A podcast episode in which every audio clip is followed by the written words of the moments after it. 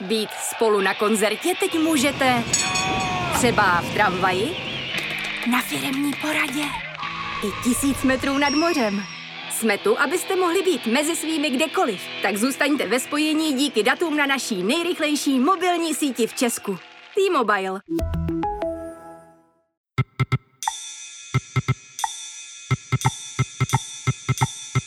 Právě jste si zapnuli stopáž. Audio pořad z pravodejského serveru Seznam zprávy. Já se jmenuji Jan Kordovský a každý týden vám spolu s kolegou nebo kolegyní z redakce přiblížíme jedno zásadní téma uplynulých sedmi dní. Ale nejdřív pro vás mám stručný přehled toho, o čem se mluví. Koronavirus se dál šíří světem. Čína se snaží omezit pohyb svých obyvatel a prodlužuje nepracovní volno. To bude mít pravděpodobně dopad na světovou ekonomiku. A taky stoupá cena akcí výrobců roušek. Trump ukázal svoji představu o řešení izraelsko-palestinského konfliktu. Evropská ředitelka organizace Human Rights Watch návrh popsala jako emental, kdy Izraelci dostanou sír a na Palestince zbydou díry. Při nehodě své helikoptéry zemřel legendární basketbalista Kobe Bryant. Bylo mu 41 let. Velká Británie se rozhodla firmě Huawei částečně umožnit vybudovat její 5G síť. Je to asi něco jako částečně otěhotnět. Předsedou lidovců se stal Marian Jurečka. Homosexuály snad nepočítá, ale bojí se manželství s dětmi a zvířaty. Matteo Salvini v neděli prohrál regionální volby na severu Itálie. Prohru ultrapravicového kandidáta lze považovat za vítězství občanského hnutí Sardinek, které se snaží Salviniho nástup zastavit. Obvodní soud v Berlíně rozhodnul, že hostel, který je provazován na území severokorejské ambasády, musí zavřít. Příjem z nájmu, který je zhruba milion korun měsíčně, porušuje sankce Rady bezpečnosti OSN. Příští týden proběhne veřejné slyšení všech 122 kandidátů na volná místa v Radě České televize a rozhlasu.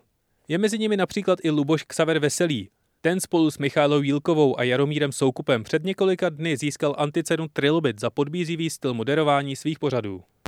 V pátek 31. ledna to bude přesně 30 let od otevření prvního McDonaldu v Sovětském svazu.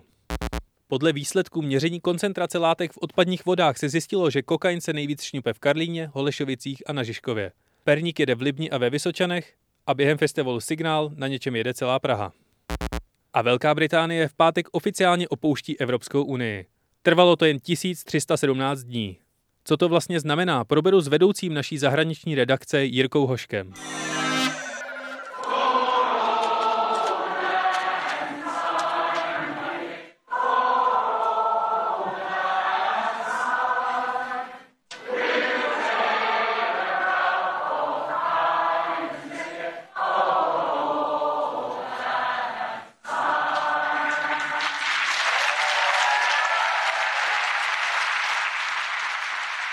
Pátek Velká Británie oficiálně opouští Evropskou unii.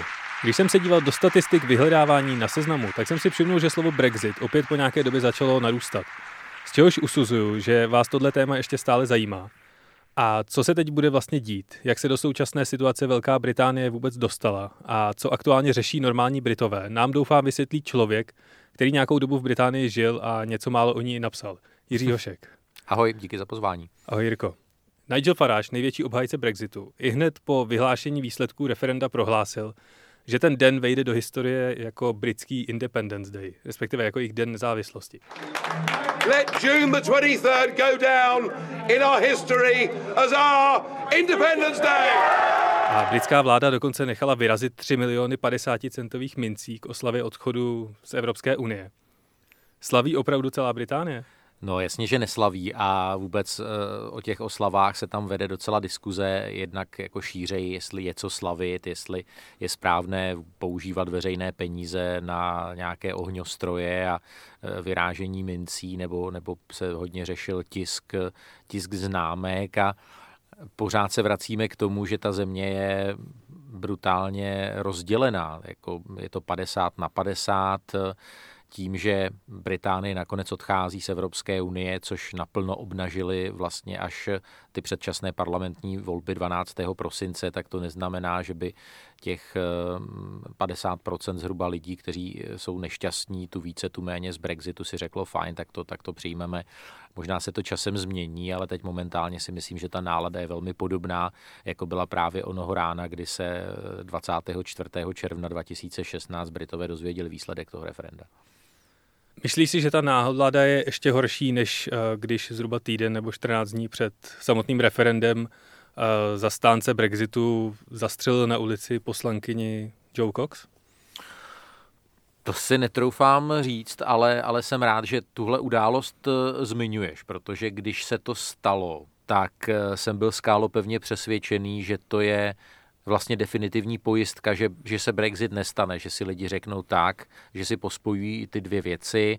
Ono tedy vlastně nebylo známo, jestli nejde o nějakého duševně vyšinutého pachatele. Vědělo se, že jde o sympatizanta krajní pravice, mm, člověka, který se vyslovoval proti, proti imigraci, kterému se zkrátka nelíbily názory velmi liberálně smýšlející lejbristické političky. Ale právě kvůli takové té extrémní, možná až politické korektnosti, tak eh, si eh, zastánci setrvání v Evropské unii eh, netroufli a nebo ani nechtěli to téma uchopit a použít ho v té volební kampani, čehož podle mě potom jako trpce litovali. A ono to tak postupně vyšumělo, že voliči je tahle tragická věc nakonec vůbec, vůbec neovlivnila. Je pravda, že ta pro Brexit strana si servítky nebrala absolutně vůbec a ta protibrexitová naopak se snažila být poměrně diplomatická. Myslíš si, že toho obě dvě strany teď litují, že vlastně se jim podařilo tu společnost rozdělit ještě víc, než musela být?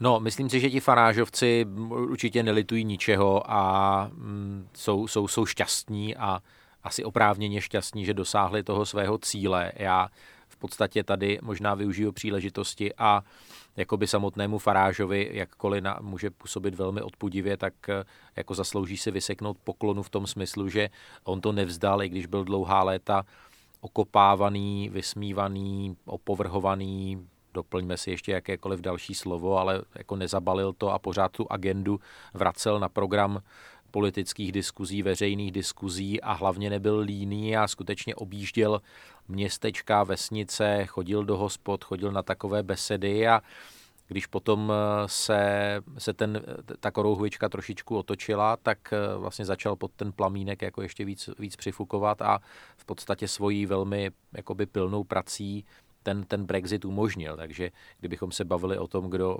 skutečně patří k těm největším architektům Brexitu, tak eh, jeho bych jmenoval do té první trojky bez debat. Neumožnil ten Brexit ve finále to, že ustoupil a stáhnul se z těch kandidátek? Já si myslím, že to byla v podstatě docela dobrá věc, že on, on je skutečně takovou, takovou toxickou postavou a i v tom okamžiku, kdy si zmínil to jeho vystoupení těsně po zveřejnění výsledku referenda, tak eh, tehdy vlastně unikla taková konverzace opravdu z nejvyšších politických kruhů ve smyslu hlavně nenechte Faráže vypadat jako vítěze referenda, to už ať se takhle radši prezentuje Boris Johnson a Michael Gove a, a tihle lidé. Well, my friends, good morning everybody, my friends. Well, we did it. We did it. We pulled it off, didn't we? A ono to bylo dáno i tím, že, že v podstatě si ti brexiteři ještě před tím referendem museli říct, tak máme tady dvě oficiální euroskeptické kampaně, Vote Leave a, a Leave EU. Musíme se dohodnout pro jednu z nich i, i s ohledem na to, že musíme koncentrovat nějak finanční zdroje. A, a to byl vlastně moment, kdy, kdy Faráž, ač nerad, protože jeho ego taky není úplně malé, tak cuknul. Oficiální výraz toho, co se stane v pátek, je, že Velká Británie opouští Evropskou unii. Ale normální člověk vlastně vůbec už ne, podle mě nerozumí tomu, co se děje, protože ten proces tříletý, nikdo se v něm nevyzná. Co se teda v pátek opravdu stane? V pátek se stane to, že eh, množina členských států Evropské unie, která teď čítá o 28 členů, tak si škrtne Velkou Británii. To znamená, kdyby si člověk začal 1. února ráno eh, vyhledávat na seznamu členské státy Evropské unie, tak eh, by tam už Velkou Británii neměl najít. Ale po nějakou dobu, které se říká přechodné období, se Spojené království ještě bude tvářit jako členská země Evropské unie nejenom, že se tak bude tvářit, bude dokonce platit do unijního rozpočtu, bude se řídit všemi možnými unijními pravidly a nařízeními a už na tom vůbec nic nebude eh, ta země schopná ovlivnit. Britové, britský premiér říká, že tohle přechodné období nesmí trvat moc dlouho, že to může být maximálně do prosince 2020 a v tom mezidobí by se měla dohodnout eh, v podstatě brexitová dohoda číslo dvě, která se jmenuje dohoda o volném obchodu a podle odborníků tak eh, to vyjednávání bude stejně tvrdé, možná ještě tvrdší, než bylo to jednání, které jsme zažili v posledních třech letech. A proč to jednání bylo tak tvrdé? Protože Evropská unie nechce ustoupit, aby se náhodou nerozhodl někdo další a že může odstoupit a vlastně, že je to jednoduchý proces? To je jeden z vícero důvodů. Druhý důvod je, že to je prostě úplně bezprecedentní situace, nikdy se nestalo, že by nějaká členská země vystupovala, notabene takhle důležitá členská země. Eh, musíme si uvědomit, že jednotlivé členské státy jsou neskutečně zaháčkované v Evropské unii, že, že to není, to je jako by si chytil rybu do nějaké opravdu velmi komplikované sítě a, a ta síť by se zasekla do všech ploutví a musel by si tu rybu opravdu pečlivě vyřezávat z té sítě, aby, aby se nějakým způsobem nedošlo k její, její újmě. A další věc je ta, že tam opravdu není moc velký prostor pro, eh, pro nějakou velkorysost a, a byl by taky problém v tom, že dlouhou dobu Britové něco jakoby v Bruselu vyjednali a potom to hlavně premiérka Theresa Mayová absolutně nedokázala eh, na britské politické scéně obhájit. A to byl samozřejmě velký problém. Způsobí to na britské politické scéně teď ještě nějaké turbulence a problémy? To, že se teď bude ještě tři čtvrtě roku vyjednávat, co ten odchod vlastně bude znamenat? Domnívám se, že relativně malé, protože teď jsme čerstvě po parlamentních volbách, které dopadly naprosto jednoznačně. Boris Johnson konzervativci mají většinu 80 hlasů v dolní sněmovně a, a to je tak luxusní polštář, že dokážeš vstřebat i nějaké negativní šoky a, a zprávy. A kdy se začne britská politická scéna věnovat něčemu jinému než Brexitu? Až bude úplně jasné, kolik Brexit bude stát, až bude jasné, Eh, jaká bude ta dohoda o volném obchodu s Evropskou uní. Eh, ona ta dohoda třeba vznikne v nějaké osekané minimalistické podobě právě do toho zmiňovaného prosince 2020, ale ta jednání budou v podstatě pokračovat, eh, pokračovat dál. Yeah, it's a bit like the former US Defense Secretary Donald Rumsfeld used to say there are known knowns, known unknowns and unknown unknowns. Až se ukáže, že ten eh, Brexit znamená ztráty stovek tisíců, možná desítek tisíc pracovních míst, až si Britové třeba část z nich řekne, hele, eh, to za to ale fakt nestálo, tak eh, může přijít ten, ten politický otřes. Ty pracovní místa často ty méně placená vyplňují právě imigranti z celého světa, nejenom z Evropské unie. Hmm. Za A, co se teď s nimi stane, a za B, jak plánuje Velká Británie doplnit tyhle nízkopříjmové imigranty a, a zaplnit tím svoje, svoje volná pracovní místa? Je to jedna z velkých neznámých. Británie, ta po Brexitová, chce zavést eh, nějaký bodový imigrační systém, kdyby se přihlíželo velmi zjednodušeně k tomu, jak je dotyčný přistěhovalec XY prospěšný na, na britském trhu práce a samozřejmě, jak je vzdělaný, potenciálně, jak je nebezpečný, jestli nejde o nějakého recidivistu a tak dále. A problém je ten, že Hmm, myslím si, že britští politici mají trošku zkreslené představy a nepřesné informace o tom, co britská ekonomika reálně potřebuje. A myslím si, že eh, se může velmi rychle ukázat a jsem o tom přesvědčený, že takoví ti lidé, kteří na papíře jsou ti less skilled, jakoby méně, méně kvalifikovaní zaměstnanci, jsou pro tu britskou ekonomiku prostě velmi potřební a ti Evropané se ukazují jako lidé s velmi dobrou vesměs pracovní morálkou, kteří jsou málo nemocní, skutečně když mají práci, tak chtějí pracovat a, a když si zmínil jako zdravotnictví a ty pečovatelské ústavy a tak dále, tak to je tak neuvěřitelně jako těžká a špatně placená práce, že ji Britové vlastně nechtějí vykonávat. To znamená, když ty zavřeš ten britský pracovní trh, vytvoříš takový filtr, že se na ten pracovní trh bude místo stovek tisíc Evropanů dostávat eh, jenom řádově jakoby tisícovky nebo nižší desítky tisíc, tak uh, potom bude třeba, aby, pokud tedy nechceš, aby ti lidé v těch pečovatelských domech umírali, no tak bys musel ty platy zdvojnásobit, strojnásobit a to, to, to prostě není, není reálné tak se to vrátí jako bumeránka, asi se ta pravidla potom imigrační třeba uh, budou muset zmírnit.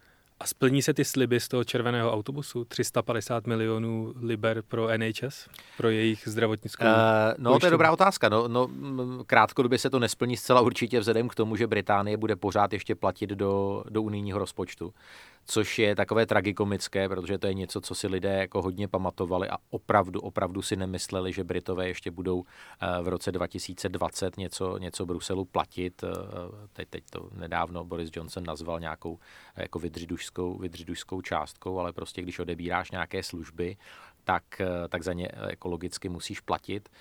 Slibovali si 350 milionů liber týdně, naprosto enormní částka, která se ukázalo velmi záhy, ještě možná před referendem, že byla z velké části jakoby vylhaná, nebo byla to taková polopravda, protože to není reálný, reálný údaj. Let's deal with your arguments. One of them is on the side of this bus. We send 350 yes. million to Europe. We don't, and we you do. know we don't. No, we don't. We you know we, we don't. No, no, no. Admit that that figure no. is grotesquely misleading no, at best. I won't. I won't. I won't. I won't. I'll tell you why. Takže těch peněz, co Britové ušetří, uh, bude ve skutečnosti mnohem méně a, a není nikde psáno, že všechny ty peníze uh, poputují do britského zdravotnictví, uh, jakkoliv to je tedy sektor, který bude třeba finančně určitě jakoby těžce přifukovat. Během toho tříletého moratoria tak se řešilo eh, hlavně Donald Trump s Theresa May, že by třeba americké zdravotnické firmy mohly vstoupit na anglický trh a prakticky zprivatizovat tu státní uh, zdravotnickou službu. Věřím, že tohle je téma, ono se to jako těžko vysvětluje, to, to britské zdravotnictví, ta, ta kombinace tří písmen NHS, to je, to je svatý grál. Je to svatý grál pro všechny, ať už fandí Brexitu nebo mu, mu nefandí. To je něco, na co si Britové jako nenechají sáhnout. Je to na, něco, na co jsou, řekl bych, dost právem pišní. Je to až neuvěřitelné, že takhle velká země má, má bezplatnou zdravotní péči. Je to, je to socialistický prvek a finančně je to strašně těžce udržitelné. Ale jakoby zprivatizovat to by lidé, si troufám říct, opravdu veš, vešli do ulic a, a demonstrovali by proti něčemu takovému. A taky když se nedávno před pár týdny ta informace objevila v tisku, tak, tak to vyvolalo velmi prudké a odmítavé reakce. Jedna z věcí, která se ještě musí dořešit a dojednat, tak je situace na hranici Severního a uh, Irska. Severního Irska a Irska. říkají Jižního Irska. Jak to aktuálně vypadá? Bude mezi touhle super komplikovanou uh, oblastí, která, kde jsou velmi vypjaté vztahy, vznikne tam hranice? No momentálně to vypadá, že by tam hranice vzniknout, eh, vzniknout neměla a cenou za to je, že eh, se Severní Irsko bude v těch, v těch obchodních záležitostech eh, tvářit, že tam platí jakoby trošičku jiný režim než ve zbytku Spojeného království, ale tam je hrozně důležité, Honzo, dodat, že Severní Irsko z pohledu Anglie, což je ten dominantní jako hnací motor Brexitu, hraje strašně malou roli a řadovým angličanům je dost ukradené, použiju schválně tohle slovo, co se, co se v severním Irsku děje. Oni by asi nebyli rádi, kdyby se tam zase začali lidé nějak hromadně zabíjet, jako, jako v 70. letech, což, což je jeden z těch jakoby katastrofických scénářů, ke kterému doufám nedojde ale je to, je to něco, co je jako nedořešené, teď se to v podstatě, to řešení se jakoby odsunulo, bude se pořád hledat. Na úrovni britská vláda, irská vláda, eh, bude tam taky platit určité, určité provizorium a tam, tam dá se říct, že Boris Johnson jakoby vyklouzl a můžeme na tom ilustrovat jakoby zkratkovitost a povrchnost té britské debaty, protože on jakoby s velkou pompou řekl, odstranil jsem z brexitové dohody tu nenáviděnou, nesmyslnou irskou pojistku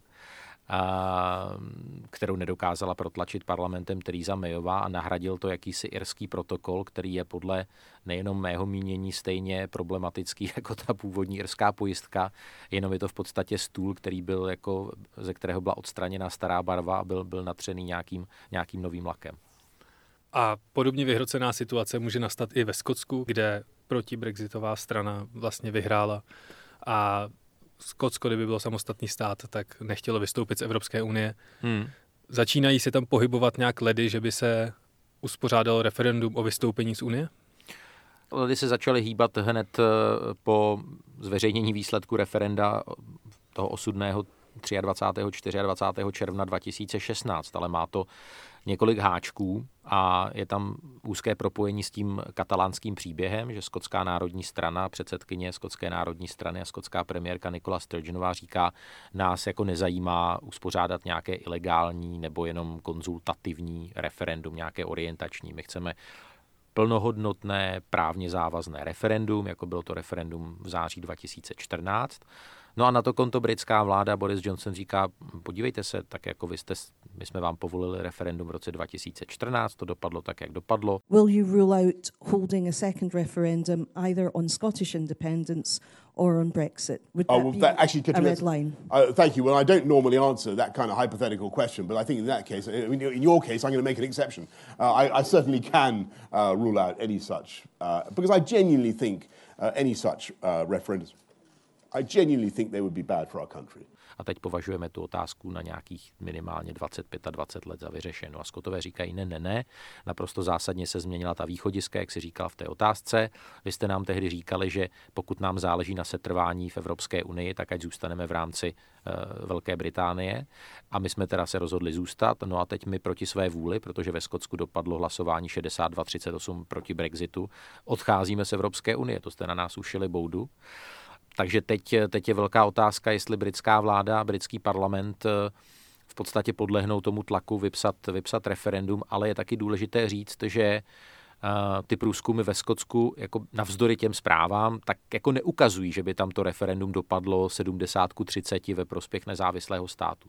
Takže v okamžiku, až to bude třeba 55, 45, 60 ku 40, tak se taky výrazně změní třeba ta vyjednávací pozice eh, Skotů vůči Londýnu. Jak očekáváš, že se bude vyvíjet vnitropolitická situace v Británii samotné, kde jsou konzervativci Labour Party, která je teď aktuálně téměř v rozkladu, protože hledá nového lídra a naprosto selhala eh, v brexitovém vyjednávání. A plus jsou tam liberální demokraté. Objevují se nějaké nové strany nebo zůstane tenhle ten systém dvou a půl stran? No, já si myslím, že tam se objevuje takový paradox, že Britové si myslím jsou dost jako nespokojeni s tím svým politickým a, možná částečně i volebním systémem. Na druhou stranu mají velký strach z toho, kdyby se ten systém nějakým zásadním způsobem překopával. Ale když jako nechám na stran, jako úplně stranou Brexit, tak domnívám se, pokud Boris Johnson je chytrý, tak má jedinečnou příležitost Labour Party úplně jakoby zadupat do země na další pět, deset let. Samozřejmě s přihlédnutím k tomu, že Brexit nebude úplný průšvih. To, to by určitě jakoby odnesl. Ale pod Jeremym Corbynem se Labour Party jakoby postupně driftovala dál a dál doleva. A pokud Boris Johnson udělá tu chytrou věc a nebude konzervativce posouvat dál doprava, ale bude naopak posouvat k politickému středu a konzervativci si osvojí e, některá důležitá sociální, ekonomická témata, tak e, vezmou laboristům z ruky těch posledních pár trumfů, co tam, co tam jako mají a měli. A stane se něco velmi podobného, co jsme měli možnost vidět v Německu, když za vlády velké koalice najednou začala CDU, CSU, kancelářky Merkelové dělat takovou středolevou politiku. Hlavně to bylo vidět po té finanční hospodářské krizi v letech 2008-2009. Kdo by si byl myslel, že jako CDU bude podporovat věci jako znárodňování finančních institucí, šrotovné a tak dále. A jestliže Boris Johnson teď bude dělat takovéhle, takovéhle jakoby líbivé věci, které částečně měli laboristé ve svém programu, tak může laboristům jako vypálit rybník. A nemáš strach, že ta britská politika tradiční, která jede na nějakých hodnotách a prakticky si na nic nehraje nebo nehrála před Brexitem, sklouzne do nějakého populismu?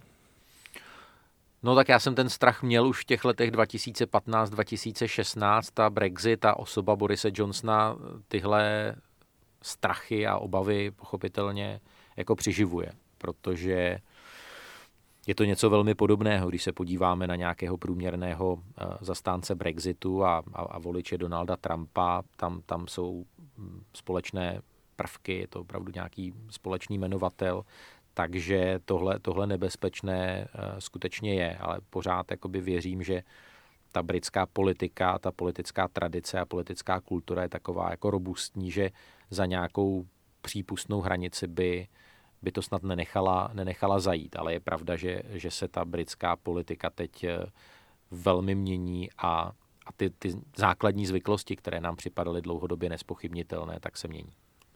Na závěr na tebe mám ještě pár rychlých praktických otázek. Mm-hmm. Když si dneska objednám knížku z Amazonu a přijde mi Budu muset jít na celní poštu, nebo mi přijde klasicky domů? Přijde klasicky, pokud jako tam nebudeš deklarovat něco jiného, než co v té zásilce je, tak nic se nemění. A když budu chtít jet do Londýna podívat se na fotbal, budu potřebovat pas nebo mi stačí občanka? Pořád ještě stačí uh, občanka. Opravdu teď ta pravidla se pro cestování ještě nemění. A kdybych se rozhodnul, že chci jet do Londýna nebo kamkoliv do Británie na třeba Erasmus, mm-hmm. pořád ještě můžu? Pořád ještě můžeš a dokonce, i když by se pořád ještě rozhodl jakoby natrvalo, natrvalo přesídlit do, do Spojeného království, začala by ti běžet ta pětiletá lhůta, tak po jejím uplynutí eh, by se na tebe pohlíželo eh, jako na toho, na toho usedlíka a, a měl by si plus minus eh, opravdu stejná práva jako, jako britští občané. A pokud někoho Velká Británie a její vývoj a i tyhle třeba praktické informace zajímají, co kromě seznam zpráv samozřejmě, kam pravidelně přispíváš obrovským množstvím článků, bys mu doporučil sledovat? Eh, já bych doporučoval třeba eh, Twitterový účet britské ambasády v České republice. Určitě bych doporučoval Twitterové účty některých vlastně dalších novinářů, kteří informují o, o, o dění kolem, kolem Brexitu. Určitě to jsou různé oficiální články, které, které popisují právě jakoby to vyjednávání mezi, mezi Evropskou unii a, a Velkou Británií a samozřejmě lidé, kteří dobře vládnou angličtinou, tak ať navštěvují oficiální webové stránky britské vlády, asi se zvláštním zřetelem na, na web eh, britského ministerstva vnitra. A pod jakým označením najdou lidi na Twitteru tebe? Najdou pod uh, zavináčem Hosek je. Takhle jednoduché to je. Tak díky. Začněte sledovat Jirku, který uh, sdílí spoustu praktických i nepraktických informací. A děkujeme, že si nám přiblížil, co se teď vlastně bude dít. Já děkuji za trpělivost eh, s Brexitem a děkuji ještě jednou za pozvání.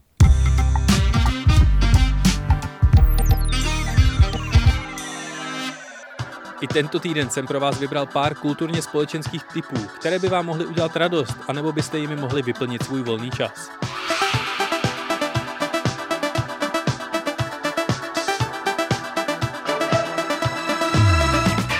První věc, co vám rozhodně musím doporučit, je nová deska britského dua Pet Shop Boys.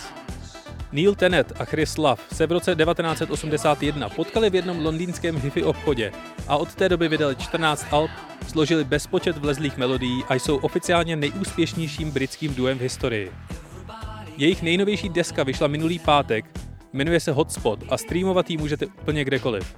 Pokud máte náladu na klasický 80-kový syntezátorový zvuk a Neilův trochu moc vysoký vokál, udělejte to teď hned. Mě osobně nejvíc pobavil poslední track Wedding in Berlin, který je jako vystřížený z té podivné párty, kdy jste skončili u kamaráda v psím pelechu a nikdo si nemůžete vzpomenout na to jak. Berlíně ještě zůstaneme. Jak známo, německá metropole se dlouhodobě potýká s gentrifikací, se kterou máme bohaté zkušenosti i z Prahy nebo z Brna. Například mnohým berlínským hudebním klubům hrozí kvůli zvyšujícím se nájmům zánik. Pro majitele zašlých industriálních budov je výhodnější předělat jen na byty nebo kanceláře a nočním klubům přestávají prodlužovat smlouvy. V Berlíně tak vzniká poměrně silná lobby, která chce klubům, kam se chodí bavit právě třeba i Pet Shop Boys, přisoudit status kulturní ochrany, jakou mají i ostatní kulturní instituce. Podle asociace Združující taneční kluby utratí návštěvníci Berlína, kteří do něj míří právě kvůli těmto podnikům, za rok víc než 1,5 miliardy eur. Město je díky nim i atraktivnějším místem pro startupy a technologické firmy. Na operu totiž ajťáka jen tak nenalákáte. You know, my best friend Kyle Marvin, who made the movie with me, who's here, you know. Kyle, Jesus Christ, what are you doing? V americkém Salt Lake City až do neděle probíhá 42. ročník festivalu Sundance, největšího festivalu nezávislých filmů a dokumentů ve Spojených státech. Do výběru prezentovaných filmů se kromě českého animáku Cera dostal třeba dokumentární sci-fi Spaceship Earth. To ukazuje život v replice zemského ekosystému, postaveného v roce 91. Jedním z hlavních trháků tohoto sympatického festivalu je ale film Otec, ten velmi živě a trýznivě popisuje ztrátu vlády nad realitou v boji se stařeckou demencí. Hlavní roli stárnoucího Anthonyho stvárnil 82-letý Anthony Hopkins. Trpělivost nad ním ztrácí jeho dcera Anne, kterou hraje Olivia Colman. A mimochodem, film Dcera na Sundance vyhrál cenu za nejlepší krátkometrážní animovaný film. A Oscary jsou už 10. února. We want to kick off 2010 by introducing a truly magical and revolutionary product today. Pondělí to bylo přesně 10 let od chvíle, co Steve Jobs představil svůj poslední produkt, iPad. S odstupem vidíme, že sice nešlo o tak revoluční trhák, jakým byl iPhone, ale rozhodně nemůžeme mluvit ani o fiasku. Když z celého Apple vytáhnete pouze iPad, stále by z něj byla firma z žebříčku Fortune 500. Podobně, jako byl kdysi Mac symbolem kreativních jedinců, iPad dnes pomáhá realizovat se spoustě lidí, kteří by před deseti lety potřebovali speciální zařízení za desetitisíce korun. Takže můj dnešní poslední kulturní tip je, jestli nechcete kulturu jen konzumovat, ale i tvořit a vždycky jste si chtěli zkusit něco namalovat, ilustrovat, animovat, hrát na nějaký hudební nástroj, sestavit si vlastní syntezátor, anebo si třeba zkusit DJing, nikdy to nebylo snažší. Nekonzumujte, tvořte. A to je pro tento týden vše. Doufám, že se vám stopáž líbila. Pokud ano, tak o ní třeba zatweetujte, nebo to večer řekněte kamarádům v hospodě. A pokud se vám nelíbila, tak si cením toho, že jste to vydrželi až do konce a budu rád, když nám pošlete návrhy na zlepšení na audio.firma.seznam.cz. Sledovat nás můžete i na Twitteru nebo na Facebooku. Mé jméno je Jan Kordovský a příští týden se uslyšíme zas.